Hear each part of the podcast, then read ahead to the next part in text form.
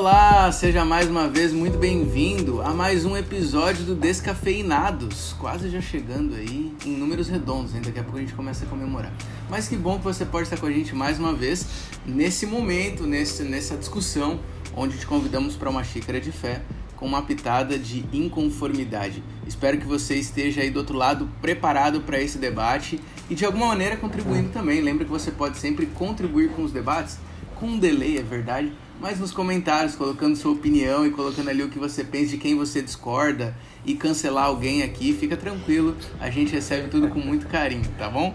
Já estão falando que cancelar não, o pessoal tá com medo aqui. Mas vale lembrar também que você que nos ouve por podcast, você pode ter esse mesmo conteúdo vendo o nosso rostinho, essa única diferença, pelo YouTube.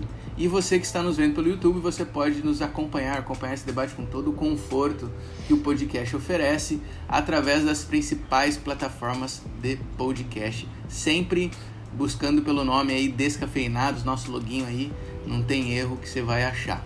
Tudo bem? Nós vamos entrar no nosso debate. Antes de falar da temática em si, quero apresentar o nosso casting de hoje. Meu nome é Dani Bravo, estou aqui diretamente de Vila Velha, no Espírito Santo, mais uma vez hosteando essa discussão, e tenho comigo a companhia dela, Jennifer Costa, nossa jornalista do interior de São Paulo. Seja bem-vinda, Jennifer. Opa, tudo bem? Tudo bem, né? Não vou falar se é dia, se é noite, fica aí o mistério no ar. Muito feliz de estar aqui. Sem datar, é um episódio inclusivo. Muito bem. Saindo do interior, indo para a capital, temos conosco ela, Marcelle Fradeschi. Marcelle, tudo bem contigo? Tudo jóia! Gostoso estar aqui com vocês de novo, pra gente bater papo, pra gente crescer aí. E legal estar com quem tá assistindo ou ouvindo também, né? Pessoas que a gente não conhece, mas que estão junto com a gente aí nessas reflexões. É, nosso podcast já tem um fã-clube, não sei se vocês sabem. Sério? É? Eu quero saber! Na verdade eu não sei, mas não. Eu creio que a essa altura do campeonato a gente já vai ter. Então eu tô... Acho que o Dani mesmo vai criar um fã-clube depois dessa pra não ficar chato. Exato, ele vai contratar uns bots. Eu tô profetizando, entendeu? A gente, entregando os bastidores aqui, a gente grava com uma certa antecedência pra não ter perigo de errar. Então, pô, essa altura não é possível, né? Já deve ter um movimentozinho, assim. Exato. Isso aí eu creio. Os meus alunos, por favor, gente. Olha, também falando uma outra questão de bastidores aqui, ô Marcelle, a gente grava aqui como um livro aberto, nós somos muito transparentes.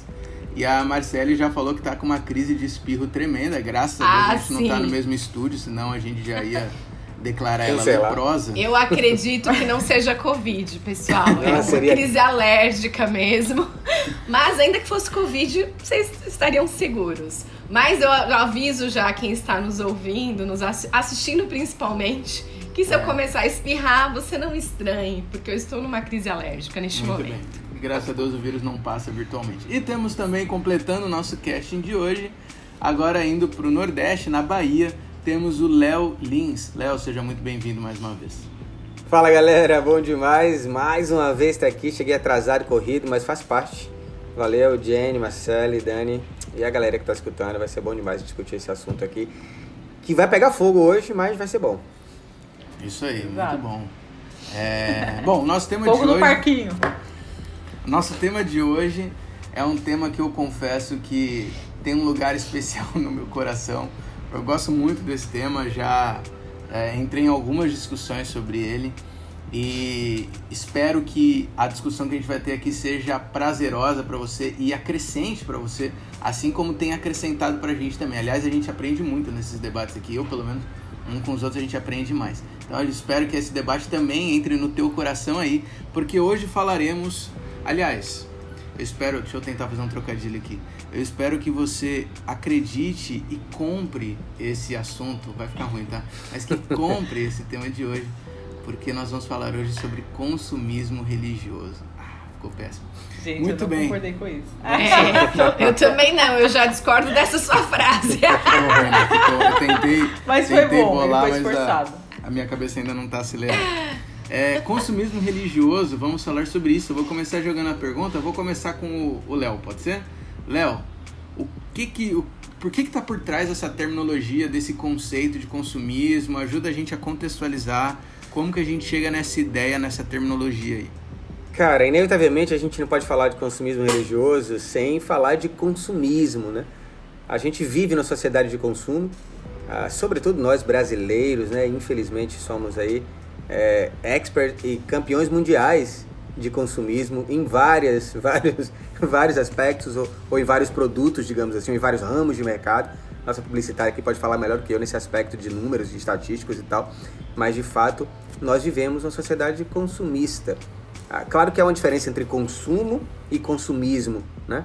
O consumo seria a compra imediata e real daquilo que é necessário para a sobrevivência, para a vida em si. Ninguém vive sem consumir, embora existam aí algumas pessoas que estejam tentando, né? Uma galera good vibe aí. Minha mulher faz parte dessa galera, assim, que o negócio dela é viver, entendeu? É negócio de consumir. Eu achei que ele tava falando mal dessa galera e a esposa dele é essa galera. Ufa, ainda bem que a esposa dele é dessa galera. Mas ao mesmo tempo ela é carregada, influenciada, porque não tem jeito, cara.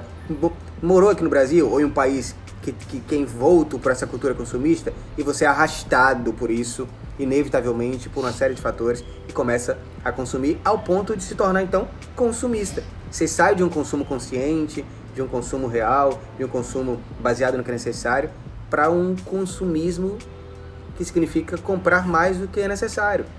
Assim, de maneira bem resumida, né? Gastar mais do que deveria, comprar coisas supérfluas. E aí já chega naquele extremo lá dos acumuladores e tal, que você já viu aí nas redes sociais e antes das redes sociais, na TV fechada, né? Tinha um programa aí, eu esqueci agora o... Discovery Home and Health. Discovery. É, isso mesmo, cara. Discovery Home and Health. Engraçado que esse episódio aqui tem muita relação com o primeiro que a gente fez sobre minimalismo, não é? Porque a gente tá falando de consumismo, faz um paralelo. Inevitável. Caramba, que quero complementar com o que você falou, Léo, porque eu acho que para a gente entender que o consumo realmente não é errado, porque inclusive tem essa grande diferença entre consumismo, ou entre o consumista e o consumidor, porque o consumista, a relação dele com a compra é muito mais ansiosa, tem muito mais relação com a moda, com o exagero. O consumidor tem relação com a necessidade. Então eu consumo enquanto consumidor porque preciso encher o tanque do meu carro de gasolina, porque preciso comprar alimento para minha casa, então sou um consumidor. Quando exagero nisso, eu tenho mais de 10 cremes para o rosto. Sou eu aqui, ó. Eu sou consumista, pelo menos nesse aspecto. Sim, exatamente. O Augusto Cury, que é um cara que todo mundo conhece, né? Ele falou assim, a sociedade meio que vive, consumista, né? Numa busca pelo desejo e não por projetos reais e existenciais, né? Então, é mais ou menos esse é o resumo, né? Quando você consome mais pelo desejo ou pela aparência do que pela essência ou do que é necessário, infelizmente você é um consumista. Uma outra forma de colocar a mesma coisa é quando o consumo se torna um fim em si mesmo, né? A pessoa não está consumindo para algo, para ter algo, para resolver algo, mas sim pelo simples fato de consumir. Então ela tá... aquilo ali já se torna o todo. E aí, beleza. Se torna um vício, né? Exato. Tem gente que, então... para aplacar as próprias questões emocionais, por exemplo, compra. Não é nenhuma coisa... Não é nada refletido. Eu tô triste, então eu vou comprar. Eu tô... Entendeu? E aí acaba se tornando um vício emocional. A compra se torna um vício emocional. Sem querer ser preconceituoso, e já sendo, né? Algumas mulheres falam assim, quer acabar com a minha TPM? Me dá o cartão de crédito. Ai, gente, sinceramente, funciona.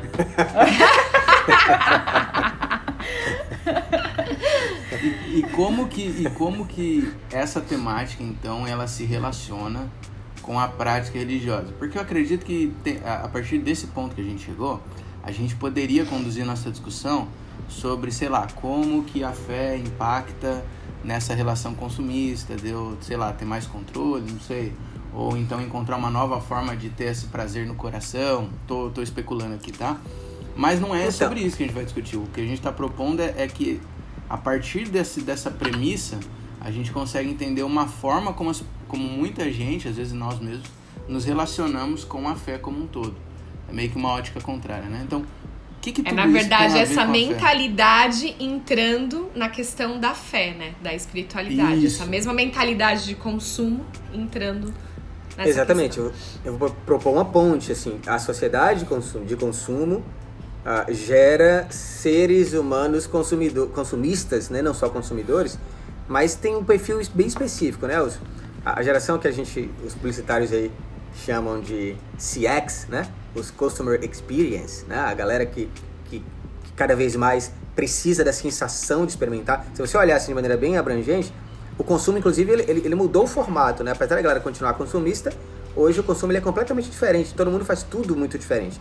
Você assiste filme de uma diferente com o stream, você consome. Está consumindo aqui o nosso podcast, você não ligou nenhuma rádio, nenhuma frequência, né? Você está consumindo via Spotify ou qualquer outra rede de consumo aí de áudio, né? Inclusive selecionando o que você quer, né? Não entrando naquilo que está sendo oferecido. Você tem a capacidade, a condição de falar, eu quero isso, isso eu não quero, né? Não é só aquilo que está sendo oferecido, eu posso escolher. Exatamente, e aí essas características da escolha, da multiplicidade de possibilidades de consumo e dentre outras coisas, formou essa persona CX, né? Essa pessoa que é diferente de todas as outras que no passado, e os publicitários estão quebrando a cabeça de como é que a gente alcança essa galera para vender para eles, para falar para eles, tem uma série de... a nossa especialista aqui publicitária tem uma galera aí tentando entender isso, né? E inevitavelmente isso chegou no mundo religioso. Inevitavelmente. E aí essa galera que é religiosa, que vai para, independente de qual seja a igreja, também quer consumir. E quer consumir do seu próprio jeito, com suas próprias experiências. Essa coisa da experiência é tudo, né? E o benefício também, né, Léo? O benefício que se tem. Na igreja, por exemplo, quando eu pensei nesse assunto, a primeira coisa que veio à minha cabeça foi a Igreja Católica, quando os primeiros papas estabeleceram um sistema de troca. Então você entrega, você compra um espaço no céu, você entrega alguma coisa em troca de perdão, em troca de benefícios. Isso começou há muito tempo, tem registros ainda no século III. E de lá para cá, isso se tornou uma cultura religiosa. Já era há muito tempo na Bíblia, a Bíblia fala sobre isso, mas de forma expressiva. Depois do século III, a gente entendeu que, primeiro, na religião precisa acontecer uma troca de alguma forma. Então eu vou à igreja, eu vou me dedicar, eu vou fazer a missão, eu vou viver ali o ministério, vou entregar minha família, mas eu quero algo em troca. Então, estou consumindo essa religião nesse sentido, assim, mais prático. Mas esse assunto vai ainda aprofundar mais essas questões. Mas tem essa relação de troca, né? De compra e venda, assim, com Deus. Lá no início, com a Igreja Católica, que veio. E a gente tem a teologia da prosperidade, que é essa ideia também de você comprar bênçãos. Você entrega para Deus, você dá um dinheiro ali e Deus vai te abençoar, porque não tem como, entendeu? Você tá ali de alguma forma entregando, você vai receber alguma coisa. Eu sinceramente acho que não tem como ser diferente. Acho que tem um extremo, mas eu entendo hoje a relação com Deus, assim, bem básica, como uma relação de troca. Talvez não nessa perspectiva consumista, de eu preciso, eu vou dar, eu vou fazer isso só porque eu quero receber alguma coisa em troca, mas é natural. O fato é as indulgências aí que você cita, né? Talvez sejam, e de fato o são, a primeira troca ou a primeira relação consumista religiosa da história do cristianismo, pelo menos, né? Eu dou alguma coisa para essa barganha com Deus, né? E esse é um ponto...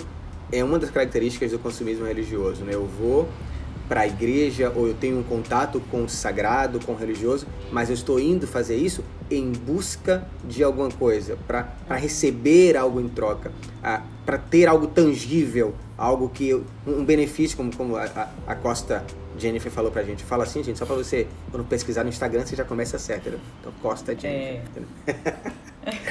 Falou pra gente. O fato é, isso é bíblico? É assim que funciona essa relação com Deus, né? Essa troca, se é que é uma troca, né? Ela existe no parâmetro religioso? Ou a gente está só influenciado por uma máxima consumista e acaba não percebendo que a gente está fazendo a mesma coisa ou que tem uma galera fazendo a mesma coisa no âmbito religioso? Léo, eu queria comentar um pouco nisso que você e a Jenny falaram, porque eu acredito muito que essa mentalidade consumista, ela influencia a nossa relação com a fé. Mas essa prática de troca, ela já vinha antes, né?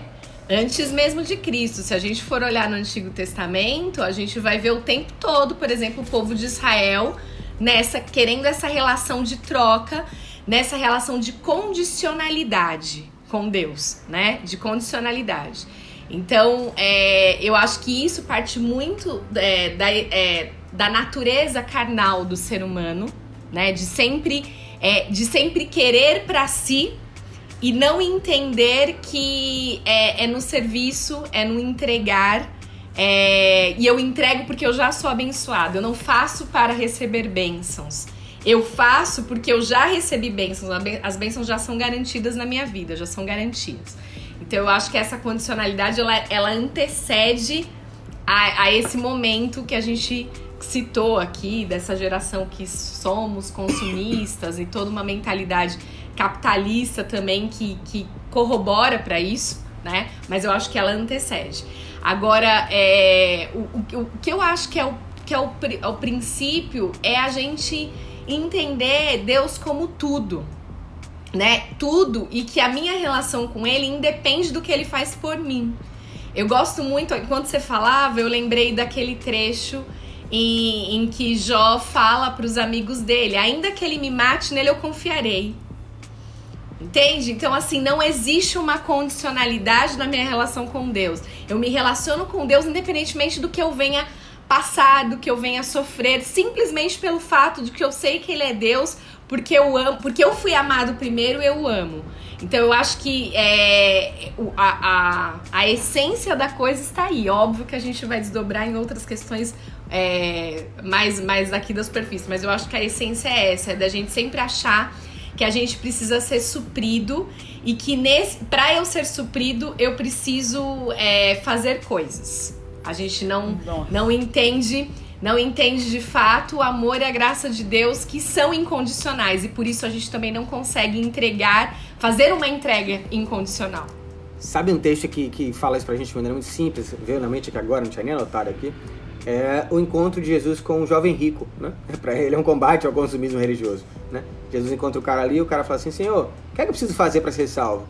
Em outras palavras, a pergunta dele é tipo assim: qual é o preço que eu pago para comprar a salvação? Porque ele era um jovem rico, né? A relação era essa, estava acostumado a comprar o que ele queria, a viver. Preciso disso, pago, qual o preço, tantas moedas e tal, já foi, tá tudo certo. Aí Jesus fala para ele: guarda os mandamentos. Aí ele para assim um minuto, pensa e tal. Acho que ele pensa, já. Bom, não, eu falo... Isso aí eu já faço. Isso aí eu já faço desde pequenininho. Eu não sei se Jesus teve vontade de rir ou de chorar naquela hora ali. Aí Jesus viu que ele não entendeu, né? Como a gente continua sem entender. E aí Jesus fala assim: cara, faz o seguinte, faz uma coisa que falta. Vende tudo que você tem e dá pros pobres. Quando Jesus fala isso, o cara vai embora. Vira as costas e vai embora. Os discípulos não entendem nada. E até hoje a gente está se perguntando o que Jesus queria dizer. Quer dizer que rico não vai para o céu? Até hoje. Quer dizer que não pode consumir? Você vive numa sociedade de consumo, então, brasileiro, americano, todo mundo dos países capitalistas estão tudo perdido, né? Não, cara, o que Jesus estava dizendo é assim: a salvação é impossível por uma troca. É impossível, não adianta. Não tem, é como você querer, sabe, atravessar do Brasil para Portugal a nado, né? O Oceano Atlântico inteiro. É como você querer ir para a Lua preso, no bom linguajar nordestino, na rabiola de uma pipa. Pô, como é que eu falo isso, né? Na linguagem sulista aí, bicho? Não sei. Aqui é rabiola de pipa, velho. Muito bem. Então tá tudo certo. Estamos... É como se queria, sei lá... Acho que não é tanto uma questão de região, é mais uma questão de idade mesmo, talvez. Até porque a nova geração não vai saber nem o que é pipa. Muito menos rabiola, né? É como você queria acertar... Pronto, vou atualizar aqui. É como você querer fazer uma cesta de basquete jogando a bola daqui da terra e a cesta lá na lua, entendeu? Então é impossível a salvação aos homens, é impossível. Só há um jeito de ser salvo, é pela graça, mediante a fé. Isso não vem de você, é dom de Deus. E esse que o texto do jovem queria dizer pra gente, que eu acho que responde essa coisa da troca das indulgências religiosas quando o objetivo é a compra da salvação. Posso piorar a discussão? Claro. Porque quando a Marcelle falou, eu me remexi na cadeira aqui. Quem assistiu, viu. Porque Por que que eu acredito muito que essa relação de amor, inclusive, é uma relação de troca, é uma relação que também corre muito risco de beirar uma relação egoísta. Eu gosto de pensar na esfera assim, mais pessoal, para conseguir explicar algumas ideias. Quando a gente vive um relacionamento com alguém, então um casal, em algum momento da relação pode acontecer de um dos dois deixar de entregar ou entregar menos. E aí isso pode gerar um desconforto dentro da relação, ao ponto que um dos indivíduos vai olhar e pensar assim: bom, eu tô entregando tanto e essa pessoa não tá entregando nada, não serve pra mim, não quero mais. Eu já vivi isso, não sei se vocês já viveram. Estar num relacionamento e falar: não tá compatível com a entrega, então vamos conversar, resolver, não resolveu, então não é isso que eu quero troca, eu quero reciprocidade. Se a gente for à igreja, viveu a nossa parte, e a gente não receber nada em troca de Deus, será que a gente continua indo à igreja? Eu acho que, humanamente falando, porque assim, até essa relação com as pessoas, eu acho que quando a gente coloca o filtro, a lente da graça e do amor de Deus, ela muda, entende? Até com as pessoas, porque eu não vivo na expectativa do que o outro vai me entregar. Eu entrego porque é aquilo que eu acredito, é aquilo que eu tenho convicção, é aquilo que eu tenho dentro de mim. Agora, falando humanamente, claro, a gente sempre quer receber as coisas, sabe? A gente sempre quer achar que, poxa, não tá justo isso. Cara, eu citei o exemplo de Jó, porque pra mim, assim, ele é o ápice, entendeu? Nessa relação. Dele chegar a esse ponto de falar assim: cara, ainda que ele me mate, nele eu vou confiar, sabe? Tira tudo, cara. Tudo bem, a gente sabe que existia um conflito ali que ia muito além dele. E a gente também tá nesse conflito que vai muito além da gente, né? Mas ali na questão dele é muito específico, de que tava muito além dele. Mas assim, o que eu acho lindo é que ele tem os embates dele com Deus, mas ele entendia já o quanto ele já havia recebido, sabe? E eu acho que assim, se a gente olha pra Deus, a gente tem sempre a noção de que a gente já recebeu muito, então assim, a gente querer mais vem muito como uma reação muito egoísta, de eu querer sempre ser preenchida. Quando eu acho que a perspectiva e a ótica da graça e do amor de Deus, ela é diferente. Eu já estou preenchida e eu posso compartilhar. Até essa semana eu falava com umas pessoas num PG aí online, do quanto a gente se entende como dispenseiro, sabe? Agora falando dessa relação com pessoas. Como dispenseiro, a minha dispensa já tá cheia, ela tá cheia, não é pra mim, é pra compartilhar com as pessoas. E se eu vivo nesse medo de que vai me faltar, eu não entro na lógica do reino de Deus, de que tudo que eu preciso de Deus já proveu. E eu posso compartilhar porque não vai me faltar, ele vai prover aquilo que é necessário. Tudo bem que eu entrei por outro caminho, tá, gente? Desculpa. Eu saí um pouco do tema principal, mas assim, porque eu acho que essa lógica nossa, e eu acho que isso muito é a mentalidade mundana, do mundo, humana. E o que Deus está trabalhando é a transformação dessa nossa mentalidade para a atuação e a sensibilidade no espírito. Então eu acho que talvez essa seja a nossa busca, sabe? De estar em relacionamento com ele para que a nossa mentalidade seja transformada. Porque enquanto for eu, Marcelle, na carne, isso vai acontecer, vai acontecer com Deus, vai acontecer com o próximo, vai acontecer com o marido, com a filha, com a mãe, com o pai, com todas as pessoas com as quais eu me relacionar. Tem um livro que é um clássico da sociologia, e desde que a gente tocou nesse tema, esse livro está na minha cabeça. É o livro do Max Weber, que chama A Ética Protestante e o Espírito do Capitalismo. E aí ele propõe justamente essa relação direta entre a filosofia religiosa que o protestantismo trouxe e a filosofia de vida que o capitalismo propõe. E aí o que ele propõe no livro dele, que eu me lembro que eu demorei alguns anos para conseguir entender o que o cara escreveu, O que ele propõe é justamente que um contribuiu para o outro. Ou seja, o capitalismo em ascensão e o protestantismo em ascensão, um casou com o outro, porque os dois destacam pontos em comum. Então ele coloca, por exemplo, que o capitalismo propõe esse ganho individual, a pessoa fazer pelo seu, a meritocracia, né? E o protestantismo trouxe de volta essa individualização na fé também, onde ele potencializa o indivíduo a não ser apenas refém do clero, da instituição como um todo. O protestantismo entrega a Bíblia para cada um. O protestantismo empodera o povo a poder lutar contra um Estado, igreja no caso, né, que domina tudo. Então, existem termos que são muito comuns. Ele faz o livro inteiro dele relacionando que o protestantismo e o capitalismo possuem muitas coisas afins. Um ajuda o outro. E depois que eu li esse livro, esse assunto foi maturando na minha cabeça, eu fiquei mastigando ele por muito tempo. E vou voltar no que a gente vinha falando desde o início, é que justamente hoje nós vivemos uma religião, e quando eu digo nós, eu digo cristãos em geral. Nós vivemos cada vez mais uma religião capitalista, uma religião onde a gente busca cada vez mais a individualização, cada vez mais o meu ganho, o que é vantagem para mim. Eu busco um grupo religioso onde eu me identifico, onde fala a minha língua. Assim como eu vou na loja, vou fazer uma comparação diferente, assim como eu vou na loja e eu quero ser bem atendido, eu avalio se os produtos são do jeito que eu gosto, e se eu gostar, eu volto, se eu não gostar, eu não volto mais, vou procurar em outra loja.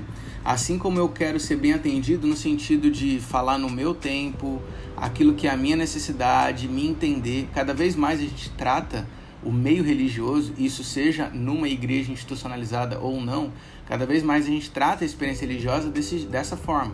Vocês já mencionaram bastante, estou dando minha opinião, né? Vocês já comentaram bastante sobre como nós fazemos isso com Deus. Então, eu vejo que nós fazemos isso com Deus e com o meio religioso como um todo. Cada vez mais, a gente não busca uma religião para poder servir, mas nós buscamos uma religião para que possa nos servir.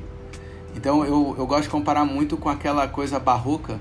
Não é muito a minha área de especialidade, mas a gente estuda na história aí que no período barroco, por exemplo, a coisa que mais fica na minha cabeça era a arquitetura das igrejas no período barroco, onde era aquela coisa da catedral, que ela, assim, completamente grandiosa, onde você entrava no próprio templo, você entrava e você se sentia um nada. E a relação que era proposta então era que você deveria estar grato pelo simples fato de você poder estar em algum lugar para adorar a Deus, porque na verdade nem disso você é digno, você não deveria nem estar aqui. Então entra aí no templo, fecha a tua boca e simplesmente ouve, porque você é um indigno pleno. Não estou dizendo que eu concordo com isso, tá? Mas hoje nós temos exatamente o oposto. Falando de templos, só para usar essa analogia, cada vez mais nós buscamos templos intimistas, cada vez mais nós buscamos ambientes, isso em todas as religiões cristãs, né? Cada vez mais nós buscamos igrejas e templos e lugares que a gente se sinta confortável, onde eu possa me sentir em casa, onde eu possa me sentir à vontade. Cada vez mais as ministrações do estudo da Bíblia, ou as orientações que o líder religioso está passando ali, são voltadas para a necessidade da pessoa, do que ela está vivendo, do que ela está experimentando, o que está sendo vivido nesse momento. Então, cada vez mais, o que eu quero dizer com isso? A religião, ela não parte, e vai soar muito crítica, mas eu estou falando mais um ponto analítico, tá? Cada vez mais a religião não parte mais do que o ser divino, Deus no caso, espera, e sim do que o que está buscando o adorador precisa. Basicamente, cada vez mais a ênfase não está mais partindo do adorado, e sim do adorador. Cada vez mais as igrejas organizadas buscam atender a necessidade do fiel, como se ele fosse um cliente que precisa ser atendido para poder continuar comprando, porque senão ele vai perder a fidelização desse cliente e ele vai comprar numa outra loja. Cada vez mais nós diminuímos Deus. Agora é crítico que eu vou falar, tá? Cada vez mais nós diminuímos Deus, a frase que a gente usa de vez em quando, a nossa imagem e semelhança, onde eu preciso cada vez mais, vou voltar para o analítico, cada vez mais a gente pega a figura de Jesus. E qual é a ênfase de Jesus no século XXI?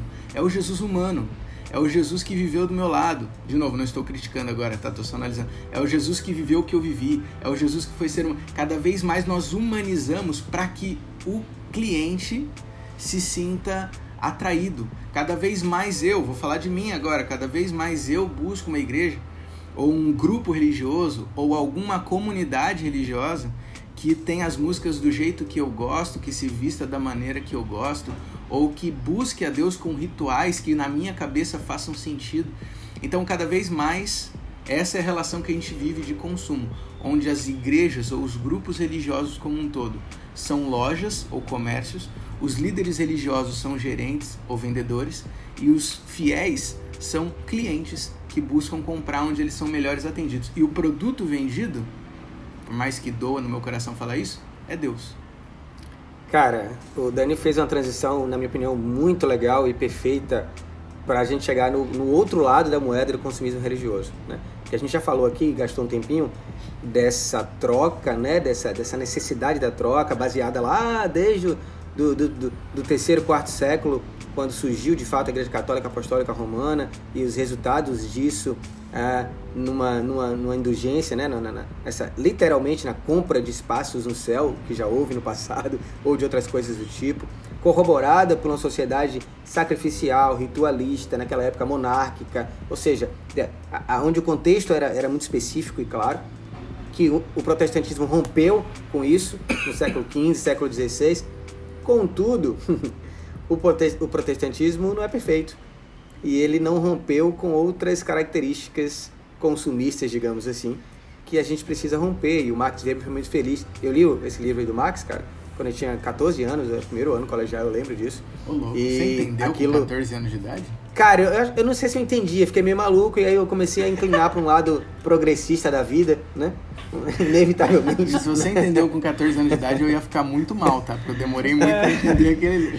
Aquelas, né, Dani? Porque eu não entendi até hoje. Não, graças a Deus, 14 anos eu li o gibi.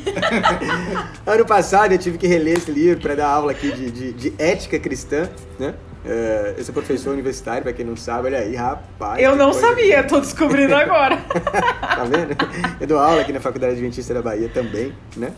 E ano passado eu tive esse desafio de dar uma disciplina que eu nunca tinha pensado, que foi ética cristã. Enfim, e o Weber, ele consegue trazer, de maneira bem difícil de entender, é fato, né? Essa problemática de em linguagem assim, bem coloquial, eu acho que o Weber tá tentando dizer pra gente é assim, cara, o protestantismo, ele conseguiu incorporar valores da burguesia e disfarçá-los de religião, né? E a gente acaba herdando esses conceitos até hoje.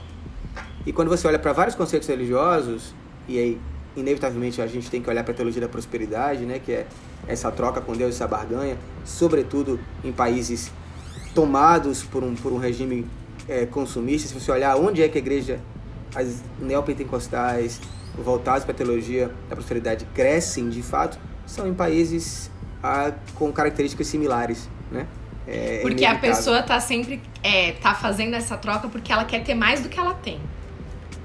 E ela sofre de necessidades absurdas, né? Sobretudo países pobres e complicados, desiguais socialmente como o nosso, as necessidades sempre estão aí, sejam elas materiais, sejam elas físicas. O cara tá doente, pô, ele quer uma cura e ele precisa, ele chega aqui naquele lugar, ele vai encontrar e ele vai buscar, e é fato. E a Bíblia fala de cura também. Só que, inevitavelmente, a construção da sociedade nos trouxe para o que a gente vive hoje. E o que a gente vive hoje, além desses problemas do passado que continuam com a gente, é uma sociedade de experiências, né? Por que empresas como Apple continuam valendo tanto e ganhando tanto, sendo tão caro, né? É caro pra caramba. Essa que é a pergunta, viu? Porque elas propõem uma experiência, cara. Não é simplesmente um consumo de um produto. É um consumo de uma experiência. O mesmo acontece com a realidade agora mais cibernética, digamos assim, né? Com a cybercultura, que é outro tema que a gente em breve deve discutir aqui no nosso podcast, né? Aguardem! A gente consome de forma diferente em busca de uma experiência pessoal cada vez mais customizada mesmo, né? Cada vez mais pessoalizada mesmo.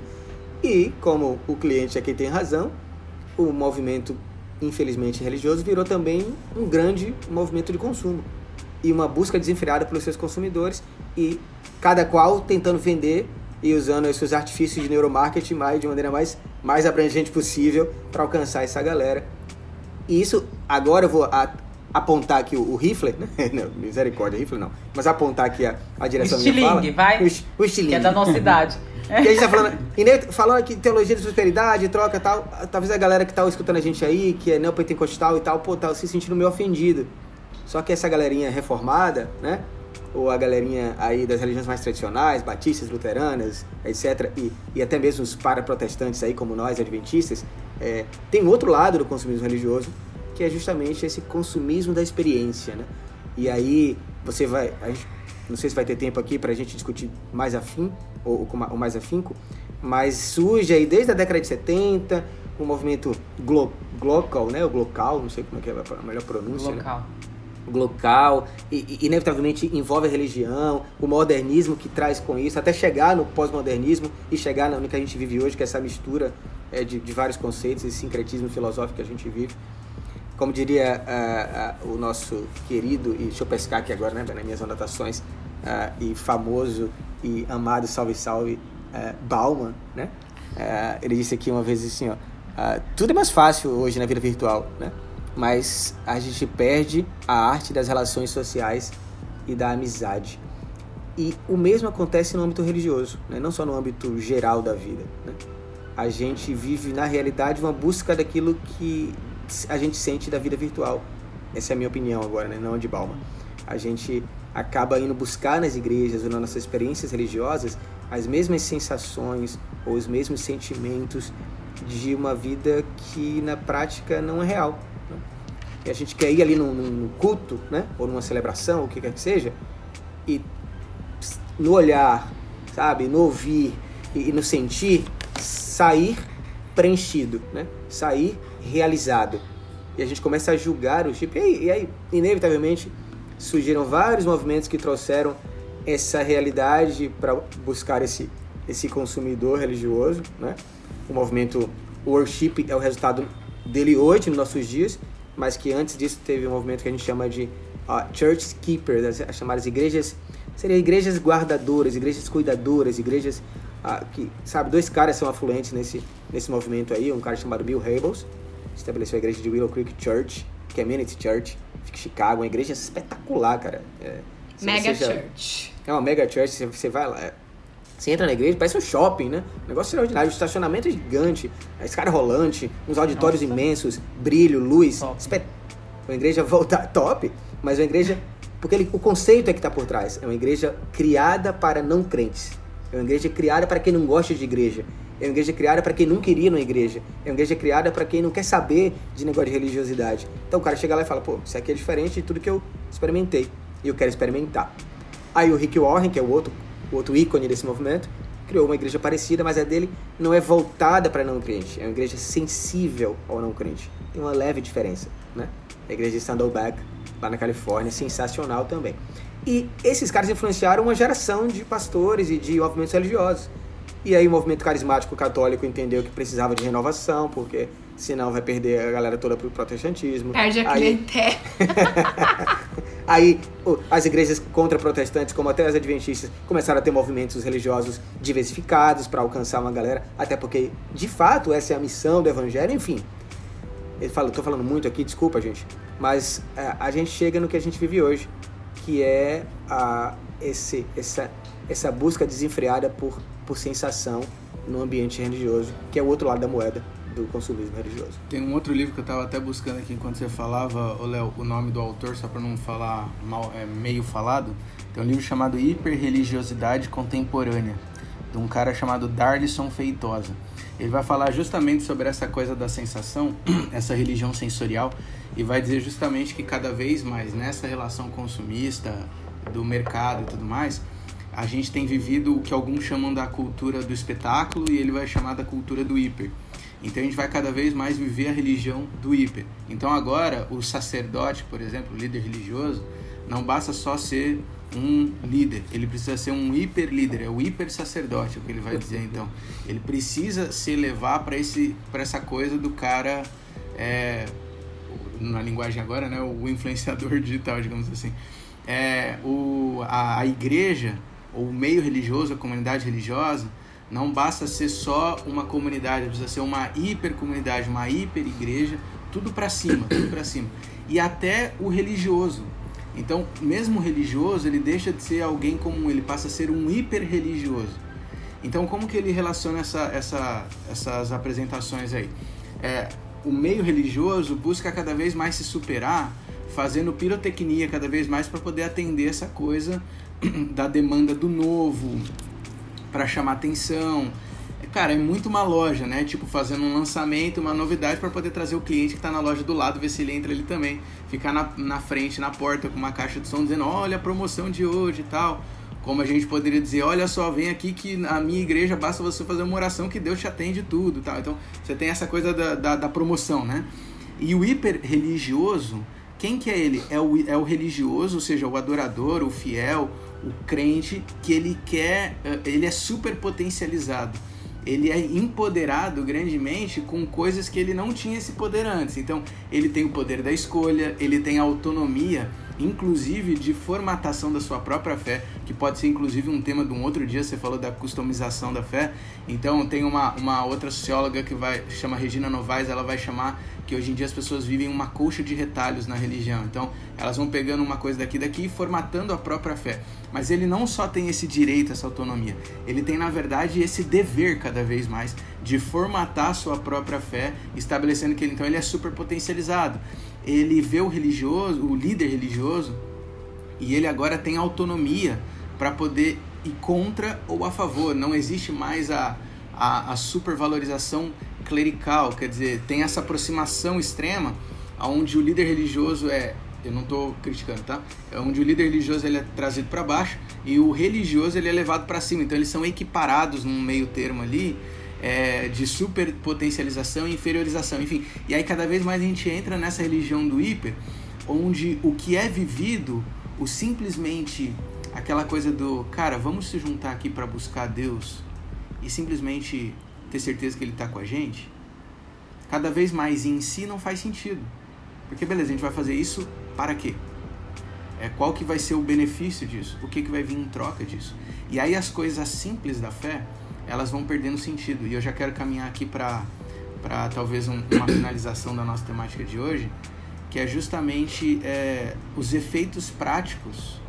E eu vou dizer, me permitam agora dizer meio como prejuízo mesmo, os prejuízos práticos dessa cultura do hiper ou dessa cultura consumista religiosa. Como que isso pode afetar a vivência da espiritualidade e da fé da ótica do cristianismo? Posso citar uma experiência pessoal, né? Dentro dessa questão, que eu acho que também já vai começar a responder um pouco dessa pergunta. Como uma cristã adventista, durante muito tempo eu vivi esse sistema religioso, e aí dentro de uma igreja tradicional, conservadora, que é o que a gente diz, né, que tem todo aquele ritual mais parecido com o que sempre foi feito, do jeito que sempre foi, e depois numa que talvez tentasse adequar a experiência para ficar mais próxima, né, daquilo que o adorador gosta. Então um worship, um louvor mais interessante para uma galera jovem, mais contemporâneo para uma galera jovem, com uma mensagem mais próxima, sem tanta formalidade, né, com um outro tipo de relação.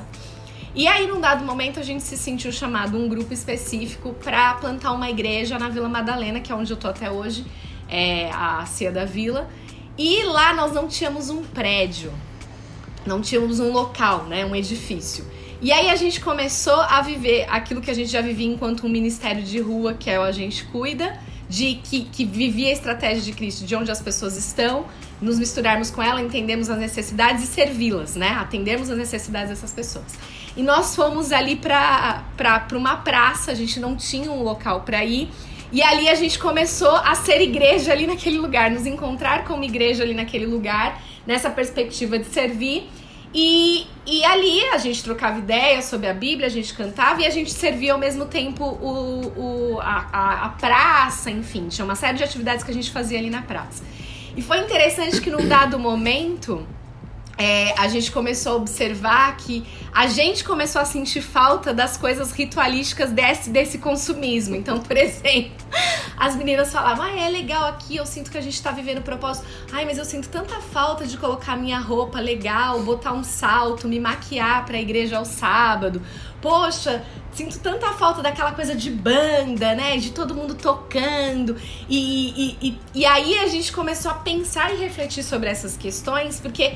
Tá, ali você se sentia cumprindo mais o propósito, ou aqui onde você tava se... e aí independente de formato, tá? Onde você tava vivendo mais o propósito do que é ser igreja, do que você entende? Ah, aqui, ah tá. Mas o que você sente falta de lá? E nessas reflexões, o que a gente começava a observar é a falta que a gente se sentia de lá era exatamente desse consumismo. Porque aqui eu tô vindo muito pra servir, eu queria ir lá, eu queria pôr a roupa, eu queria até me arrumar, e eu queria receber um louvorzão, uma mensagem que me enchesse, que me preenchesse.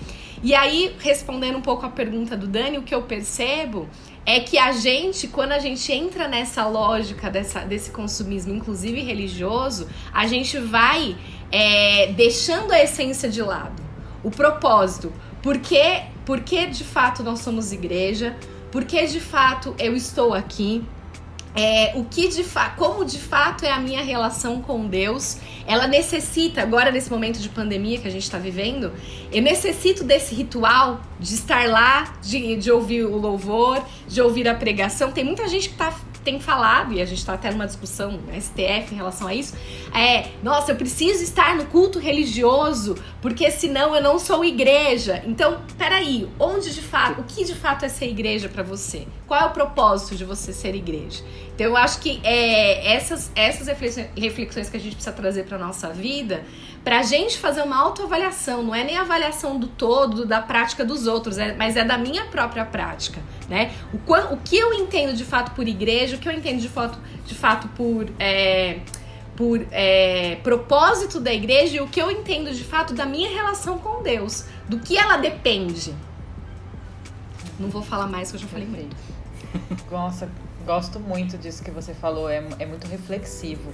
Enquanto você estava falando, eu pensei numa ótica aqui que tem a ver com o que a gente tentou desconstruir no início, né?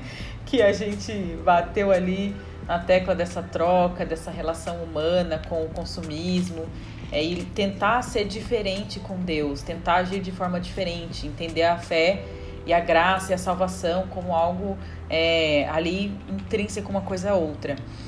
Eu gosto de olhar para a Bíblia e perceber que, de alguma forma, eu sou útil. Porque eu vejo na Bíblia que Deus usou pessoas para cumprir a missão, que Deus usou profetas, mulheres, servos, pessoas aleatórias que caíram ali de paraquedas na situação e, opa, vamos aqui. Quando eu entendo isso, penso que também, de alguma forma, assim como eu uso Deus, Deus também me usa. E essa lógica da Bíblia é incrível, e me faz pensar que essa relação de consumismo é totalmente desconstruída quando entendo que a troca pode existir com um sentido intencional, um sentido pós-terra, pós-mundo. Nós vivemos buscando o céu, nós vivemos pelo céu, e tudo o que a gente faz aqui tem esse objetivo. Deus, na Bíblia e fora da Bíblia, nos incentiva a fazer a missão, a cumprir a missão. A fé que a gente vive, que a gente costuma viver normalmente, tem essa relação de troca com Deus mesmo, no dia a dia. A gente vai à igreja, canta, tal, me sinto abençoado, vou para casa, tá tudo maravilhoso. E é isso, e é ótimo, né? Tá, é uma experiência e é super válida. Eu gosto de viver isso. Mas quando eu olho para a Bíblia e vejo as experiências dos profetas, dos missionários e de todo mundo, eu entendo que, dentro do contexto bíblico, o cristão, o servo, ele entrega muito, ele não vai à igreja só para receber. Esse não é o foco do cristianismo. A gente entrega mais, na verdade, do que recebe na lógica. Ir ao mundo, pregar o evangelho, vai, faz missão, serve. A lógica toda da Bíblia está em torno da entrega para o outro e também da entrega para Deus. Deus pede também para nós. Então, isso me faz refletir que há essa relação de consumismo, eu ir à igreja querendo um serviço, não tá bom, vou buscar outro serviço, vou buscar outro produto em outro lugar. Mas também tem essa relação genuína em muitas pessoas de entrega pura e verdadeira. Eu conheço muitas pessoas que deixaram absolutamente tudo e tiveram uma vida completamente abalada. Sofreram muito, se sentiram sozinhas, desamparadas por Deus, mas continuaram. Continuaram porque entenderam que quando a gente vive o relacionamento com Deus, a gente entrega. A gente entrega muito e às vezes entrega mais do que recebe. Não com Deus, mas com o mundo, no mundo.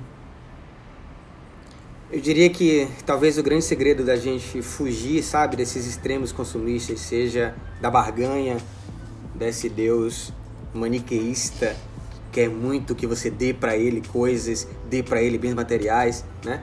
Eu lembro da música do Preto no Branco lá, não sei se é da autoria do Clóvis, mas o curandeiro mercenário. Deus não é esse curandeiro mercenário, né? Deus não é esse cara que troca com você. Ele já te deu tudo, né? E pra gente fugir do outro extremo, que é o extremo dessa experiência religiosa customizada, que na prática é um movimento egoísta, né? Do que eu quero, do que eu sinto, do que eu sei, do que me faz bem, e não do que de fato eu poderia ter nessa relação. É totalmente egocêntrico nessa relação. Deus não é também esse cara sensorial que vai te abençoar pela quantidade de orações, porque tem todo um movimento também espiritualista por trás dessa experiência. Então, como é que eu fujo disso? Cara, tentando aprender mais Bíblia, teologia, sabe? Indo mais a fundo daquilo que a gente aprende. Tem uma frase de um autor desconhecido que diz que a boa teologia é feita na Alemanha, né? É destilada na Inglaterra, atrapalhada, digamos assim, né? Fermentada, a palavra que ele usa é essa, nos Estados Unidos, e ela é consumida no Brasil sem pestanejar. E a gente acaba não consumindo teologia de fato.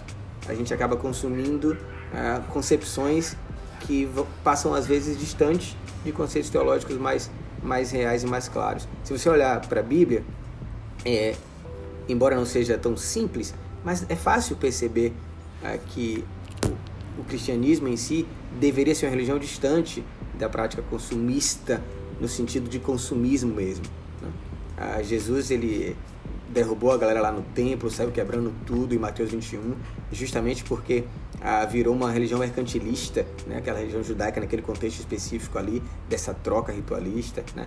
Todos os profetas, se você vai ver, seja os chamados grandes profetas como Isaías, ou os pequenos profetas como Miqueias, né, que eu vou citar aqui, Miqueias 6, por exemplo, fala dessa busca do que é que Deus espera, né? No finalzinho do texto aqui, acho que versículo 7 ou 8, né? Ele declarou para o homem, né? O que é que o Senhor pede de ti, senão que pratiques a justiça e ames a benignidade e andes humildemente com o teu Deus? Não é a quantidade de coisa que você traz para o tempo que faz a diferença, né? E, de maneira bem essencial, para mim, o que resume a prática dessa busca religiosa não consumista é o diálogo de Jesus com a mulher samaritana, lá em João 4, quando ela está preocupada com aquela relação ali, Jesus, um judeu falando com ela, um samaritano, etc. Conversa para outro podcast. Mas Jesus fala para ela assim, a verdadeira adoração não é no templo, não importa, nem Jerusalém, nem Samaria, nem lugar nenhum, mas são aqueles que o adoram em espírito e em verdade, né?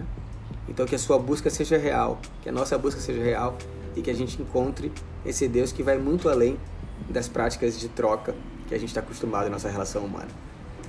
Esse foi o nosso debate de hoje. Eu espero que tenha sido enriquecedor para você. Espero que tenha crescido aí também na sua vivência da espiritualidade. E eu sei que tem gente que ouve a gente de vários grupos religiosos, ou talvez de nenhum grupo religioso, mas certamente se você está ouvindo a gente é porque de alguma maneira você se interessa pelos temas da espiritualidade.